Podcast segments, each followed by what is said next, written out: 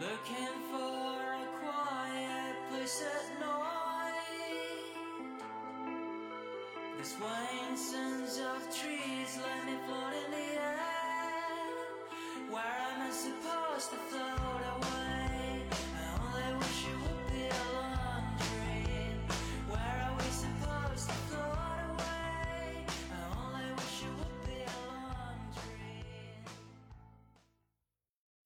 我是二刷的嘛，上一次看是高三毕业，然后那个暑假嘛，那个暑假看了好多日剧，《龙樱》是其中一个。那个时候就一直在补日剧，好多日剧都特别好看嘛，黄金年代。然后这次是工作了好几年之后看，然后感觉里面的很多剧情都没有过时，还是那么能够鞭策人。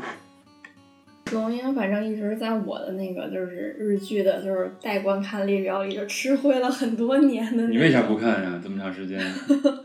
我就是我知道它很好看，但是我也不知道是出于一种什么心理吧，就是一直没看过。这次契机主要是因为你说今年龙樱出二了嘛，然后想跟我一起看，然后说但是这你要先看一，把一看了，然后还是拽着我死命拽着我，然后一起看。然后看完了，觉得还真挺好看的。可能我觉得我是那种，就是比如说我我自己想要真的去看了，就是可能感觉有这个情绪来消化这个电视剧，我有这个准备，我才想看。因为我总觉得龙樱是一个，就是我能能感受到，就是我能预期到，就是我看完这个剧，我可能会有一个巨大的情绪消耗的过程，就是我自己需要去消耗一些东西。那我觉得我能做好这个心理准备的时候，我再看。是，我是那种可能，包括你之前给我一直推非正常死亡，因为我知道这是一个很好看的剧，所以但是我我觉得我可能没有做好这样准备，就我我觉得我这人想太多，是，你是属于那种就是就没做好准备。嗯，种草特别难，特别难去安利的一个人。嗯我是特别快，就任何人推荐我一个东西，我就我马上想今天就要看看，今天就要但是看。我不行，所以这就是我就是为什么可能看完一个剧，我要很长时间才能出来。我是想就是一直在各种情绪里面，就是看完这个龙 樱，看别的，一直在一些剧的这个剧情里面。我真的不行，我不想有间断的那种空窗期，就就脑子渣空男空。你就是那种可能分了 不是渣男行为分了手就是没有 on break，就是马上就可以找找另外一个。我是需要这种投喂，情绪投喂不间断的。好的，嗯，之前看一些动画片也是，看一部接一部，而且有可能论过这个问题。而且我有可能是两个甚至三个同时在看在追，比如《四月新番》，我 一直一直看四个同时看。渣男，嗯渣男行为，该让认真。你你这就你这就是呃上纲上线。我我我觉得《龙樱》这个剧对于我影响还挺大的。当时我高三呃毕业之后，高考之后看，我觉得还挺后悔的。我就觉得应该在高二呃那年看，或者是高三之前看。呃，高三之前看可能会更有这种激励的效果，因为它特别燃，它整个故事就是关于一些吊车尾的考上了东大的这样一个逆袭的故事嘛。嗯嗯，我我当时就是觉得，我要是早看了，说不定我能让自己在，呃，对于考试的理解啊、就是在那个备战高考的过程中会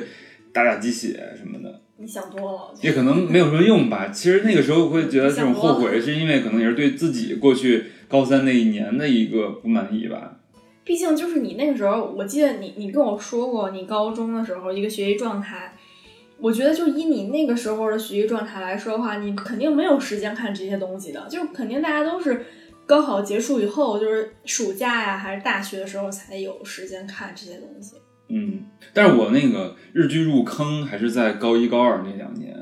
就是那个时候，呃，时间比较稍微充裕。没有那么紧张时间。我跟你说过吧，我们那个学校就是跟你可能没法比，嗯我们每天上晚自习都要上到晚上十点半，嗯，然后早上六点就要起床，六点半是早自习，然后周六也要上一天课，然后周日是中午十二点，嗯呃，算是休息，然后休息到晚上六点半，就休息半天每。周休息半天儿。啊、然后有一个月假啊，一个月月考之后会有两天半，嗯，嗯，这个比九九六还那个大小周还狠呢。然后那个时候就是每周有半天假，我会去看日那个时候觉得剧。压力大吗？高一高二没觉得压力大，我我是属于这种就是，嗯，初一初二啊，高一高二啊，都是会没有那么上进的，然后会玩很多，嗯踢球啊，平时就想踢球看球，嗯然后周末那半天假回去就看电影，看那个日剧，享乐派。对，然后到了高三开始奋起直追，但是就是还是有一些基础落下了吧。嗯然后嗯高三确实我也挺努力的，高三那一年几乎就没有打开过电脑，一直在学习一。直在学习，而且那个时候几乎就没有假期了。呃，周末有时候就是周日那半天儿回家也是就是吃吃饭，跟爸妈聊聊天儿就开始学习了。嗯、月假也很少。然后那个时候我记得过年就放了五天，就就三十到初五，我就觉得。那个时候我第一次听你说，就是你们高中 的学习状态，尤其是高三，我觉得就天呐，就跟我就就是可能北京的小孩儿的一个学习状态不是真的很不一样。就那个那我第一次听你那个就是高三那个学习状态，我觉得还挺惊讶的。就也是前段时间，嗯，我刚刚就我们刚刚的就是看完龙樱嘛，好不也不是看完，是看龙樱之前，我记得就是我们第一次聊到就是高三的学习，然后我觉得还挺惊讶的，就觉得其实我们的那个太状态真的不容易。对，从高一就开始吧。后来嗯，我们到了高二下学期，所有的课都学完了，然后就开始从高二下学期开始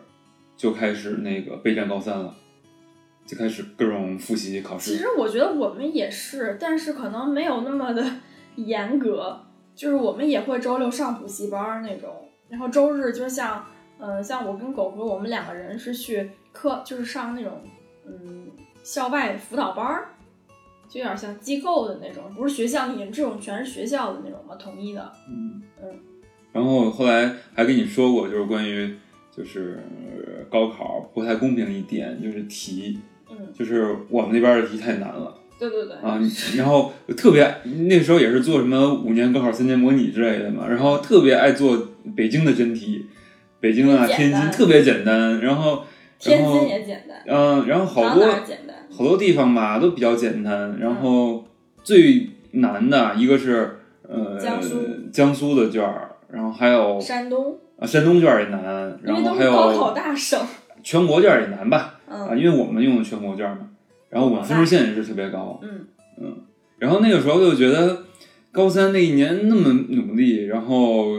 高考成绩也不理想，可能一方面是因为自己水平有限，另一方面可能自己不是高考型的。我和那个时候不是考试型，咱俩都不是。对不是考试型的，高那考试完之后，我们班主任给我打电话，就是说，嗯呃，你的成绩应该会更好，嗯劝我复读，让我自己考虑考虑，跟家长商量商量。嗯然后我也考虑了半天，后来我同桌跟我一样，也是呃学习成绩挺好的，但是考试没有考好。后来他选择了复读，复读一年，然后后来我没有选择复读。我我那时候也是，就是我到考试，就是我属于一到考试就拉稀型，就是心理素质不行，可能是，就是我记得我初呃中考，还有就是也也是就是一下就很拉胯那种，然后高考也是，高考那个时候就是之前一直在年级就是一直保持前十状态，就是就是文科班文科班嘛，然后前十就 没有落下来过，就是那时候老师一直都觉得啊，一定是上上一本的一个小孩儿，嗯我也是。嗯我我我初中嘛，初中在我们小的初中，我是当时中考是第一名，全校第一名。嗯，然后到了高中之后，肯定是有更厉害的是最好的对最好的高中嘛，然后肯定会有更厉害的学生。嗯然后确实一上来，呃，确实自己跟不上跟不上，但是我并不慌，因为我觉得就是只要我努力，应该没有太大问题。后来高一确实是爱玩儿、爱踢球嘛，因为有特别好好的朋友，都是呃一起踢球长大的。嗯然后初中的时候没有在一个一个学校，嗯然后到高中就是有一种殊途同归啊，都回到一个地方了。嗯就之前小时候发小啊、小学同学啊，一一起踢球的，包括比我大的，都在一个高中里面，那太开心了。我们天天就是大课间的时候都去踢球，然后有时候那个吃饭不吃了，中午不吃了，或者晚上不吃了，就去踢球，然后选择上晚自习的时候偷偷的吃。嗯，那时候就高一嘛，也不是特别的紧张。嗯然后到了高二开始，慢慢的就是给自己上一下那个发条，嗯呃，到了高三确实开始备战，更多是以考试了，很多基础确实落下了吧，就确确实觉得有一些偏科吧，尤其是在化学上，我是理科的嘛，化学上有些偏科，嗯，生物上有点偏科，然后英语。英语，嗯，英语还有语文的阅读理解题，嗯，确实就是拉的比较多，嗯。嗯，阅读理解那个那个分儿还占的挺多的嘛。对，然后看龙樱之后，就高三的时候看龙樱，就是觉得他这个更多的不像是激励这个学生你好好学习，打打鸡汤就行了，他更多是从心理层面让这个嗯通过考试来改变自己的人生。而且这个樱木老师他更多是以这种应试教育，就对抗应试教育，就是他所有的战术都是以这个东大的考试为那个前提的，嗯，他的所有的打法都是为了通过考试，嗯。然后，而且他在激励学生的时候，他不是单纯的就是说啊，你要考上好大学，你以后才能有好的日子，他不是，他是基于这些学生当下你过着怎样的生活，你们都是八嘎，然后逐一击破，就是激就是激励他们，就是你你现在对自己人生不满意，这个社会的规则，露露就是这样的，你要。露露吧，露露的，你要去制定规则，而不是嗯被割韭菜，然后让这些就是继续扎心，说的话嗯也是。就现在来看的话也很扎心。嗯对于咱们已经这么多年在看主主，要是，尤其是就现在已经步入社会几年了，对然后再去看那个，觉得我照样很多很多里面的一些台词就是振聋发聩，对就感觉，就说到我心里面了，嗯，完全是没有过时的。然后这一次来看，我的感觉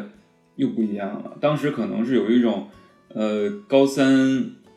对那一年的一个愧疚感，嗯嗯，就是没有达到自己预期。然后最近在看呢，并不会对于自己过去一年，甚至是遥想高三那一年的一个惋惜了，而是有一种就是对这？几年的惋惜，不是不是不是，我说对那种青春的一个羡慕了，开始。嗯就后来我就觉得，为什么日本人那么爱拍青春片儿？我之前听播客就是说，日本人特别爱看呃青少年、嗯少年少女努力的样子。嗯因因为一帮社畜啊，他们已经固化了，没有办法特别大的突破自己了，然后特别爱看这些呃励志，励志，的，然后好像只要努力，一切都能改变那样的一个年纪。嗯嗯嗯，嗯，然后这次我看的时候，就有一点点像那个，就是那种心态了，就是已经社畜了，然后看这帮呃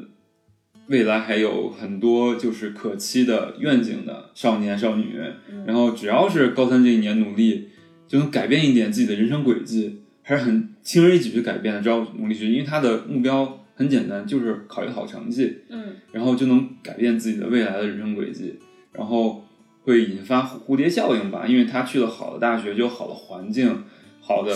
身边的人，嗯，然后会有一种相互影响有一。些良性的一些循环，对，如果你没有考好的话，你可能就上不了大学，你可能你这辈子，呃，就会有一个另外一种就是路线当然，线。反正人生也并不是说就是只是考考好大学就怎么怎么样，就真的会什么迈向人生巅峰，所谓成功成功人士那种。但只是他高考吧，只是一个让你有一个方向，一个好的方向，一个选择了，你可以选择去，但是你如果没考上，你是没有选择的，嗯，所以今年再看就是完全不一样的感觉了。然后后来我会看的时候，因为咱们之前看那个《强风吹拂》，它属于体育题材的励志的那种，嗯，也是让我有一种这样的差不多的心态，就是他们还有一些时间可以去努力做一些事情。然后现在咱们已经工作之后，也可以学习，但是呢，学习之后能够带来的改变很难有质的这样一个飞跃，可能是让自己有些提升，有一嗯些职称，嗯啊、有一些证但是不太像高考那样是。呃，你的人生是空白的，你可以上上上面去写一下段，性的一个改变了。对，写一下你的颜色。现在的话，可能颜色差不多已经定了，你可能只能在这个基础上去，听着好 sad 的。嗯，就是有一种这种感觉吧。这次我看，好悲伤啊！我眼泪已经流下来了。然后那个，咱现在还不说它具体的故事啊。然后我前两天不还看了一集《龙樱二》嘛，嗯《龙樱二》也是时隔多年在拍的，也是呃基于那个原著漫画改编的，然后也不一样了。就是如果说第一部更多是基于这个为什么要去考试，要怎样去考试才能考到好成绩，然后到了第二部可能不是以学生的视角了，也不是以师生的关系了，而是以一个很大的一个层面，从社会层面去说为什么要教育，嗯，就是可能会更站在成年人甚至中年人的立场上，为什么要教育下一代？因为现在的社会结构已经不一样了，每个人都在玩手机，嗯然后有时候会有一种低欲望社会的一个影响吧，嗯就是说我好好考试，我考了一个东大，我以后会怎么样呢？我也不知道自己会变成怎么样，只是想躺平而已。对对对，然后为什么要让他们学习？他们已经没有办法把注意力从一些碎片的一些信息里面分开了。然后学习对他们来说有什么重重要性呢？而且现在有一些新兴的职业也好，都不是靠成绩的，包括他们呃就是那个一些网红啊，在那些短视频上比较火的呀，他们可能一些学生会想要这种的嗯方式去大家会觉得就是已经不是说像原来那种很传统的，就是我考上好大学，我才能好工作，我才有好的人生的未来。因为现在就是这样的一个现象，已经，对各种方式都可以取得关注成功。你想要的很多东西，你都可以以你自己想要的方式，这一方面也挺好的，就是不是不再那么传统了。但是，但是可能很对于很多人来说，就是觉得，嗯，也不需要那么努力，好像，对，而且就是在龙樱一的时候有一集是有个家长会，就是龙那个樱木老师跟一些就是他们这个特生班的家长去谈，然后有一点我还挺挺有这种代入感的吧，就是他那个樱木老师对一些家长就是说，有的人看似现在不太聪明，但是其实是他的认知他他是有的是用理性认知，有的是用感性认知。呃，比如说一个考题，用理性认知的人会就是会计算啊，会通过理论去推导出他的答案。但是有的人就是感性的，就是我感觉哪个是对的，但这不是错。嗯。但是就是那个年纪还没有达到呃理论和感性要要分辨的。本来他本身就是有可能左脑和右脑的这个发达程度不一样，对，嗯，然后有时候我会觉得我在考试的时候，是不是更多是以一种感性的思维去觉得我感觉啊，这个阅读理解这个题是 是这样一个答案，但是其实考试是更多是靠理论的，嗯。就是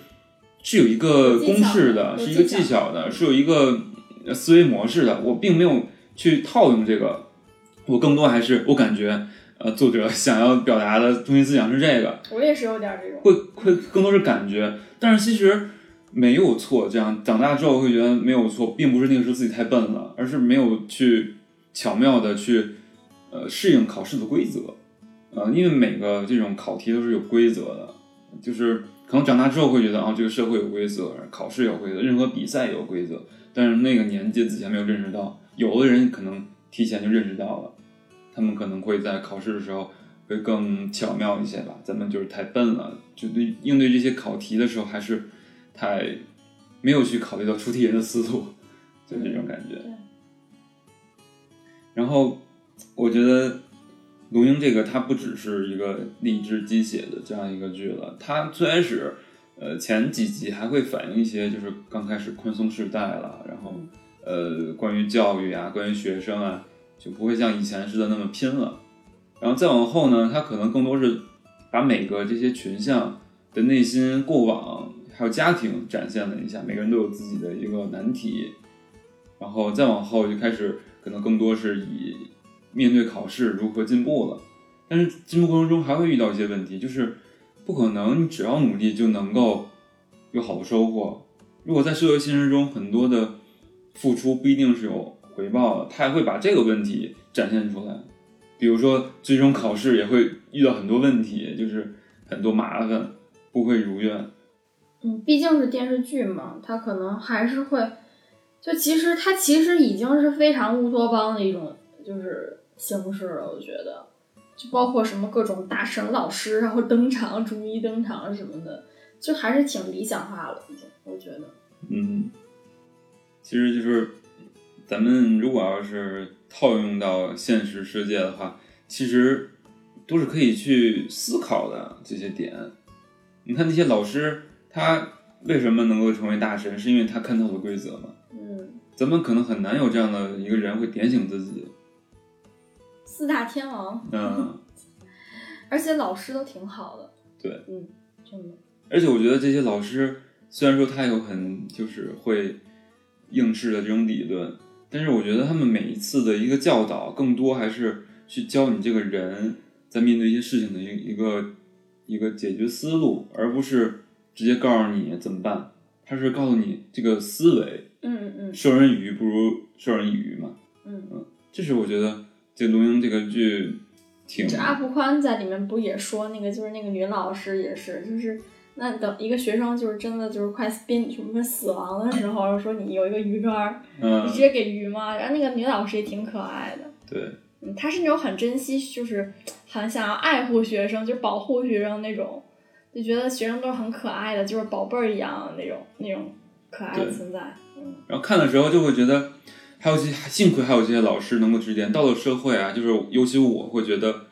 没有这样很难有这样的长辈前辈，很难去学习了，只能靠自学，很难有人会引导你、教导你。对对对，你的所有的经验都只能是自己去积累了，就是因为人家有什么义务要去指导你呢？对，而且不给你成长的学习的时间了。对，嗯，所以会觉得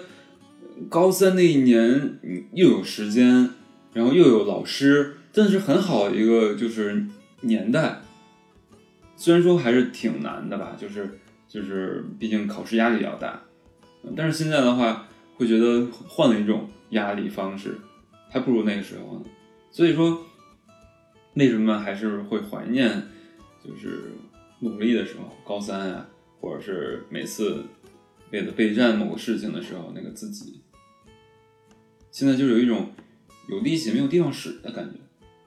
我我可能是这种就没有力气了，已经没有没有劲儿了，我就想躺平。现在就关于躺平，我又觉得就是呃，铃木老师会用这种嗯笨蛋啊，就是一种激将法吧，就激励就是樱木，嗯樱木阿布宽，啊阿古宽嘛，就是樱木老师呃，对于学生的这种激励啊，唤醒他们的这种不甘心啊，或者唤醒他们对于自己生活的一个反抗啊什么的。但是对可能对于我来说，如果放到我现在，如果现实中有一个人对我说：“你这样做是错的，你太笨了。”然后我可能会有一种一个天然的屏障就在面前，就 就是一个保护膜。我会觉得这个东西是你的价值观，你你或者是大众呃心中所谓的那个成功体系下的一个标准，并不是我觉得我的正正确答案。就是说，人生人生这个出题人为什么就是你呢？也可以是我自己考自己啊，出题人就是我自己，为什么一定要是服从所有人的所谓的那种正确答案呢？你这个时候会变成这样，有自己想法了。嗯，就是觉得，就就我就是笨蛋怎么样啊？就是你不要管，我觉得我是笨蛋才是笨蛋，就是这种感觉了。就是我也不知道自己就是嗯这是好是坏吧。说说故事吧，故事就是整个的这个《龙樱》这里面哪些我些们本来就应该你你哪些你觉得故事为主。哪些你觉得就是印象深刻的，或者是有有感觉的？嗯，主要是我觉得演员都挺好的。我我我可能那个时候就是也是长泽雅美啊，包括像那个新垣结衣啊，都是很青涩的，就是还没有太出名的一个时就是阶段，还是很嫩嫩的。我觉得就是就能看到两两位女神，国民女神，然后同框同框，真的是很难得哎。长泽雅美那时候已经开始火了。然后新垣结衣的话还没火，因为新垣结衣是后面练空才开始火的，哦她改了一个形象，她之前还是属于那种小太妹，嗯。那个化妆特别黑，嗯，然后嗯长泽雅美开始火了，演完《龙樱》之后又演了《求婚大作战》，嗯。就一炮而红嘛，呃，后面演的电视剧越来越多。然后那个时候就是，呃，山下智久还是挺火的，对他好像已经当时已经演了很多，主要是他出道就很早嘛，他最开始不是杰尼斯嗯、那个包装的下一个那个就是一代偶像嘛，嗯。嗯。然后其他人小池彻平后来才火，嗯。当时还没火呢。反正就是，尤其是那时候的宽叔，感觉也是好帅啊，嗯。好很精神。皮肤很嫩，嗯。然后我瞬间我不就直接看《罗英二》嘛，就觉得老了很多，所有人都老了很多。还有就是你看完那天，就是看完大结局那天晚上，你那个说了好多，好像给你，对，你后来你你说你开心不起来，不知道怎么回事儿。嗯，这这个叹气叹气，嗯，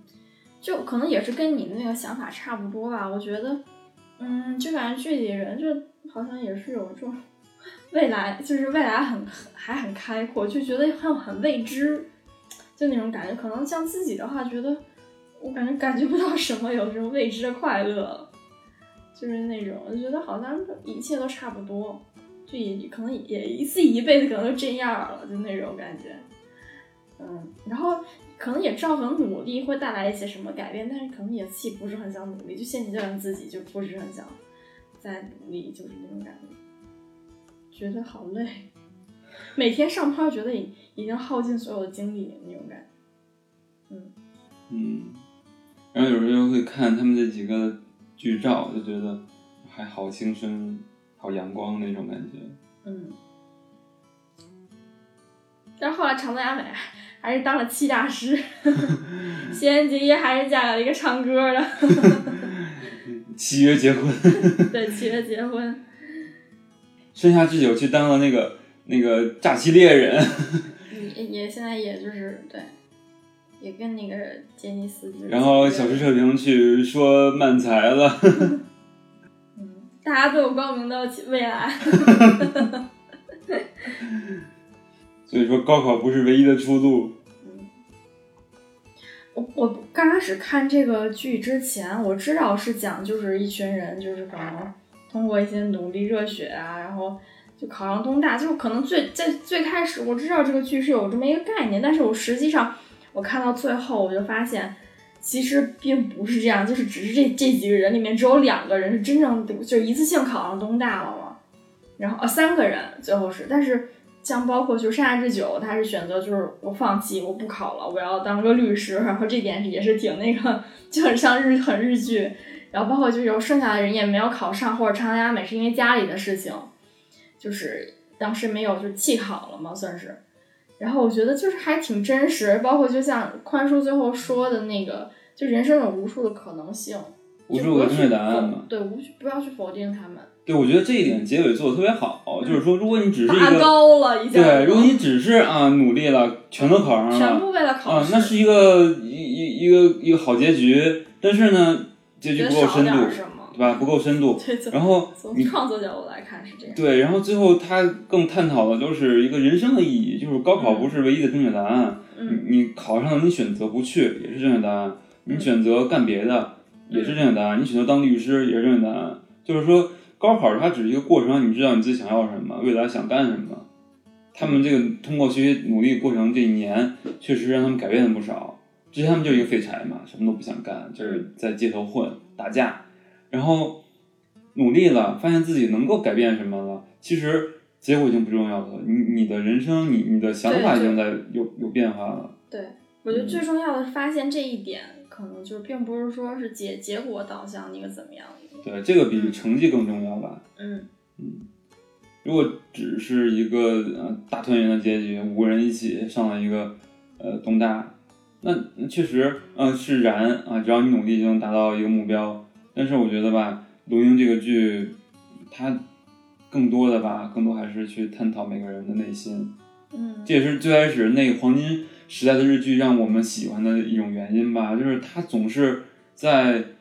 一些题材的背后去探讨每个人内心的想要的东西，内心的想法对，然后某些人可能跟自己有些契合。然后我我也是通过这个日剧，然后我第一次知道，就是高日本的高考制度是这么样的一个，我还之前还真的不太了解，原来他们是先通过全国统一的一个中心考试，这样所谓的，嗯。然后再去考，就是各自就是你报考志愿学校的有一个入就是学校的有入校的考试，比如说要报考东大，你要去考东大自己出题的一个，复试，这有点像咱们国内考考研嘛，对吧？也是一个统考，统考完了还得复试嘛，对，是有一点儿。有点像。嗯嗯嗯，它还跟咱们国家的高考还真是不太一样。就这是我这是我还是第一次就是了解到这个这么一个小知识，算是掌握。然后还有一点就是他们不是考试的时候去提前去东大了嘛，嗯然后那个阿布宽就问，就是你们谁在那个高三那一年偏差值是什么五十以下？下，然后还真的有人举手。其实我们当时我们学校也有很多就是这种组织去哪儿哪儿学校去参观的，就你实地去考察一下，你知道这个大学更像就是这个具象的一个目标是什么？要不然你只是啊一个名字，北京大学嗯嗯啊一个四个字就没了。你真正去实地考验一下，看就是看一下，可能会有对这个目标会有成型的东西。因为那个年纪大家都没有见过什么世面，也没有去过什么地方，然后只跟他说一个啊你要考大学，考一本，然后考九九八五二幺幺，然后啊清华北大什么的这种名牌大学，我们只知道一个名字啊，什么都不知道。那那个时候你有什么去什么学校吗？没有啊，那些学校中国学校那么多，但是我完全没有什么概念，嗯我只知道只能认真考，没有一个具体的目标。嗯我我不知道啊，也也不知道啊，比如说就是某个大学到底长什么样子，到底哪儿好，我都不知道。这个 A 大学跟 B 大学，甚至是大家都不想去的 C 大学，有哪些区别我都不知道。后来，尤其是我在填志愿的时候，我就觉得，嗯，我的标准可能会更感性一些。我觉得啊，这些大学有很多足球场啊，哎，那我可以。然后一查，哎，这个这个学校有很多足球社，有很多球队，那我那我去。啊，然后会有这种这种心态啊，就是说人那个时候还没有，你是那种感性导嗯向的，人。对对对，嗯就没有什么目标，我也是没有什么目标的人，但是我比较要强，其实还是要强的人，想要想让自己变好，但是我没有一个那种理论基础，嗯。嗯，任何凭但其实自己的感觉。可能我就是就是咱们都是属于有一有，就感觉为什么我们会喜欢龙樱这种剧呢？就是如果说可能本身我们没有这种心气儿的话，就觉得看了也就看了，就觉得不会有一种失落的这种心情，可能也许嗯对，然后我就想起我之前面试，面试，然后就面试官就问我，哎，你是理科生，然后现那现在要从事偏向文科类的工作，然后问我怎么样，然后就是我觉我就我就可能没有特别言辞去反对他的这样的一个意见吧，就是对他这样偏见。然后我就是说，呃，那个大学时代是高中时代，其实对自己的一个人生、职场啊都没有特别成型的一个规划，然后后来才有，因为不同年纪、不同立场会对自己的就是思考不一样。嗯然后我虽然学的理科，但是我觉得我是拥有了一个理性的一个思维、一个逻辑，嗯但是我我不妨碍我能够借助文科呀、文艺的这样的表达方式。嗯说我还是会看一些艺术作品会感动，我还是偏感性的，会察觉一些呃现象。所以就是我觉得能问出这样问题的 HR，也就是感觉好像没有什么水准，就是对他以这样的一般会戴着眼镜会说你为什么要来，嗯会这种想他想要一个答案，就是说你为什么要转？我我我大学毕业的时候就还没毕业的时候就是也是理工科嘛，就直接转向这种偏文字的这种工作了。嗯当时也会问这样的问题，但是最起码还是能够看你的作品的。嗯然后现在的面试就是完全不看作品，直接就问你，通过一场面试，通过一张简历就直接定你这个人是怎么样的。确实，有时候吧，觉得很不靠谱，这个对，就这个是过程。对，跟应试教育一样，你就靠一个一个分儿就决定你这个人智商有多高了。嗯其实人的智商都是一样的，嗯所以也不完全。差不多吧。人类的大脑的进化是非常缓慢的，嗯，不会一个人比另一个人聪明多少，只会就是他的脑筋更嗯，侧重在哪一个方面。那有人那我可能就是侧重在吃上面。啊，有人是在数字上，有人是在什么味觉上啊，你这个，啊，有人可能是在那个图像上等等。为了吃为了吃而生的一个人。我觉得还是要学习去补充，嗯去输入一些知识吧。虽然说现在咱们没有办法通过考试来改变未来，但是学的东西都是自己的。这个时候感觉咱们更多这个学习是为了自己而学的，那个时候可能更多是一个群体、集体都在学，然后老师啊、家长啊会期望你在学习，好好学习，然后会有这种被动的感觉。现在我觉得更多是主动去学，去学自己喜欢的东西了。嗯，嗯，不太一样了。可能就是长长大了，真正的比如说进入大学或进入社会，接触的东西更多了以后，就可能才会知道自己真正想要的是什么。对，因为而在学校里面的话，就是学习啊，就是就那几科，然后就是跟同学之间就也是可能讨论的东西，也就那么一小小小块儿。嗯，嗯，那个时候即使到了大学选的专业，也不一定是自己喜欢的，就觉得啊哪个有前景，嗯，就选了哪个，哪个未来可能会是高薪职业什么的。对，是有一些那个，嗯，然后现在会觉得不并不喜欢那个，比如刚嗯就是当初我选的是理工科，就是偏程序的这种，确实是到现在来看的话都很挣钱，但是我自己不喜欢的话，但是如果你真的从事这个工作的话，你可能现在就头发已经都 所剩无几。咱也认识不了了。嗯，对对对，是。然后会现在会就是去学一些，接触一些自己喜欢的吧，自己喜欢的这个学习可能并不能带来一些经济，但是可能让自己就更丰盈一些吧。我觉得嗯跟以前的心态不一样。我觉得咱俩都不是那种特别就是实际的那种人，就是说不会说因为特别实际，比如说这个这个东西我可能给我带来一个经济收入，然后那我们就是不管我兴趣所在，我就也要去完成它，嗯，就那种我觉得好像咱俩都不是那种人。对很多类似你说那样的人，是可能为了我要达到哪些目的，会去努力去学考证。但是我觉得那些人也很很，人家真的很厉害，他们有这个目标，比如说我就要在北京买一套自己的房子，那他们也，我觉得也是这样，这种人有自己坚定的一个规划，对，我觉得也很厉害哎。很理性去思考自己未来怎么发展。咱俩可能更偏向感性，就是感受当下，对嗯，就可能自己的目标最远不能超过一年，一年之后就很难去想象了。因为咱们这种人就是那种不是特别有安全感，就觉得对未来，也可能一方面我会觉得就是说，那谁知道未来会发生什么？可能第二天地球会爆炸，我就我一直会这么觉得。我觉得要想那么多吗？这真的要想那么多，规划那么多吗？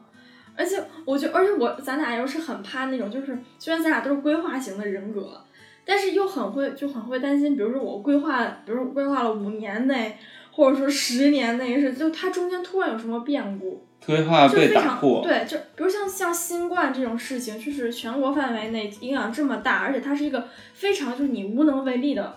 一个事情的话，那那我觉得这些东西也是很，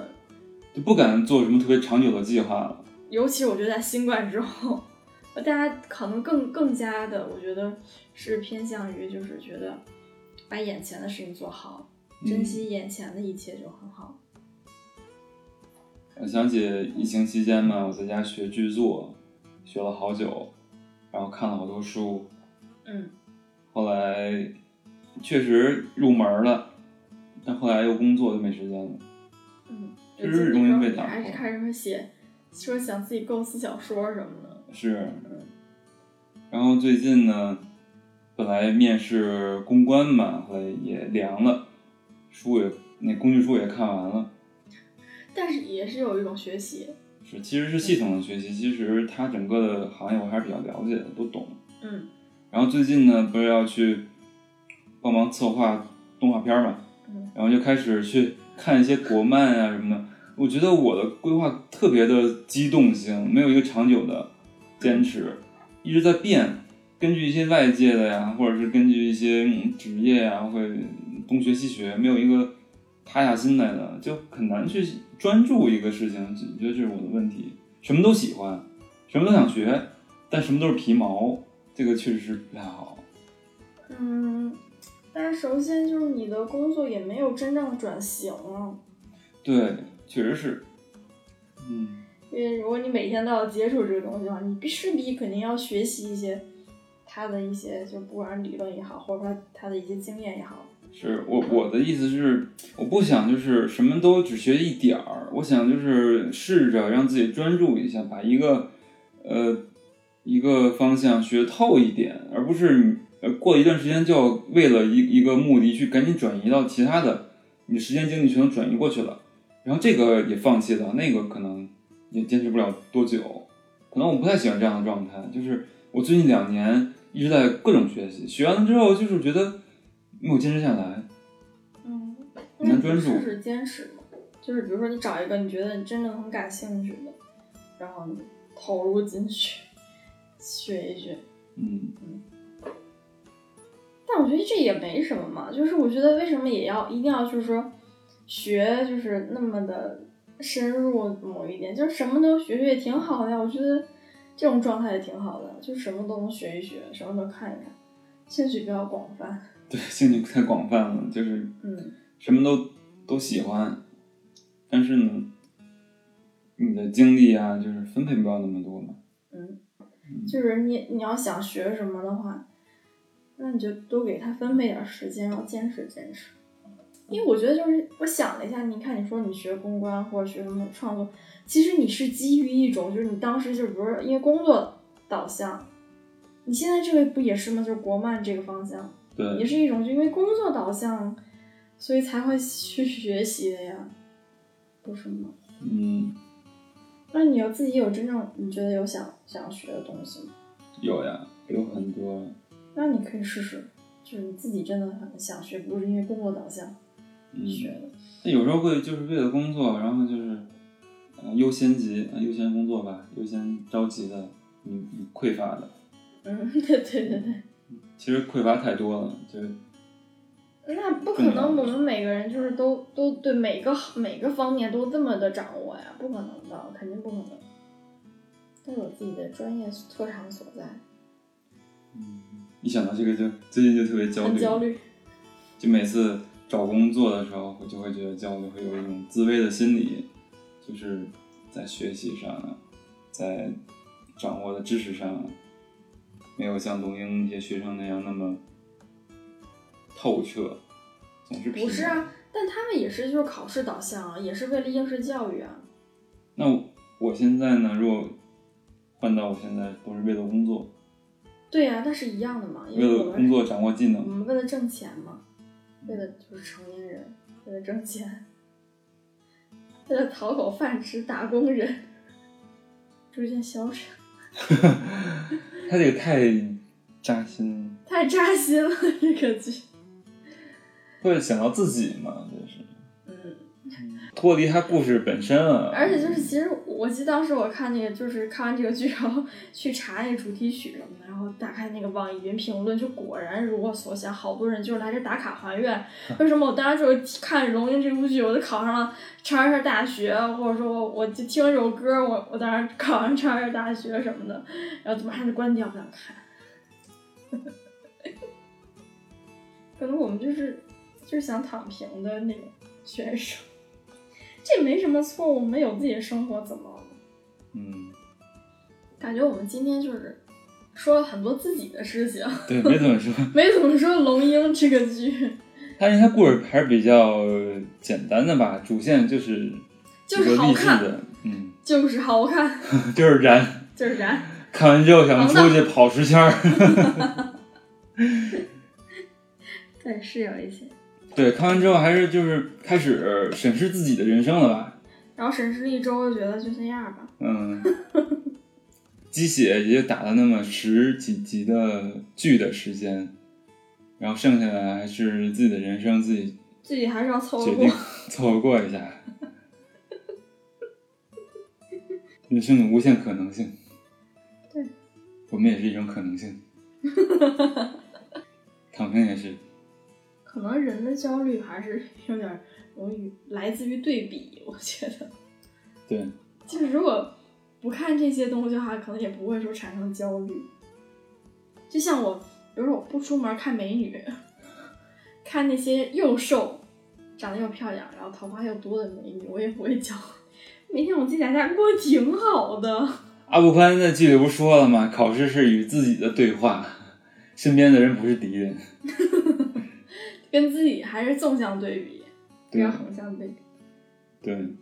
今天的我有比昨天自信一点吗？嗯，行吧，也就是希望咱们两个能找到自己活着的正确答案吧。活着正确答案是什么？不知道，可能人生就是无意义。自己给自己出题嘛，自己是自己的出题人，不要考虑别人嘛。可是我没有什么题目出给自己。那就是那个免试通过嘛。挺挺好的。我是东东，我是小黄，我我们下一个世界再见。 I can 迷わずに進もう願いに近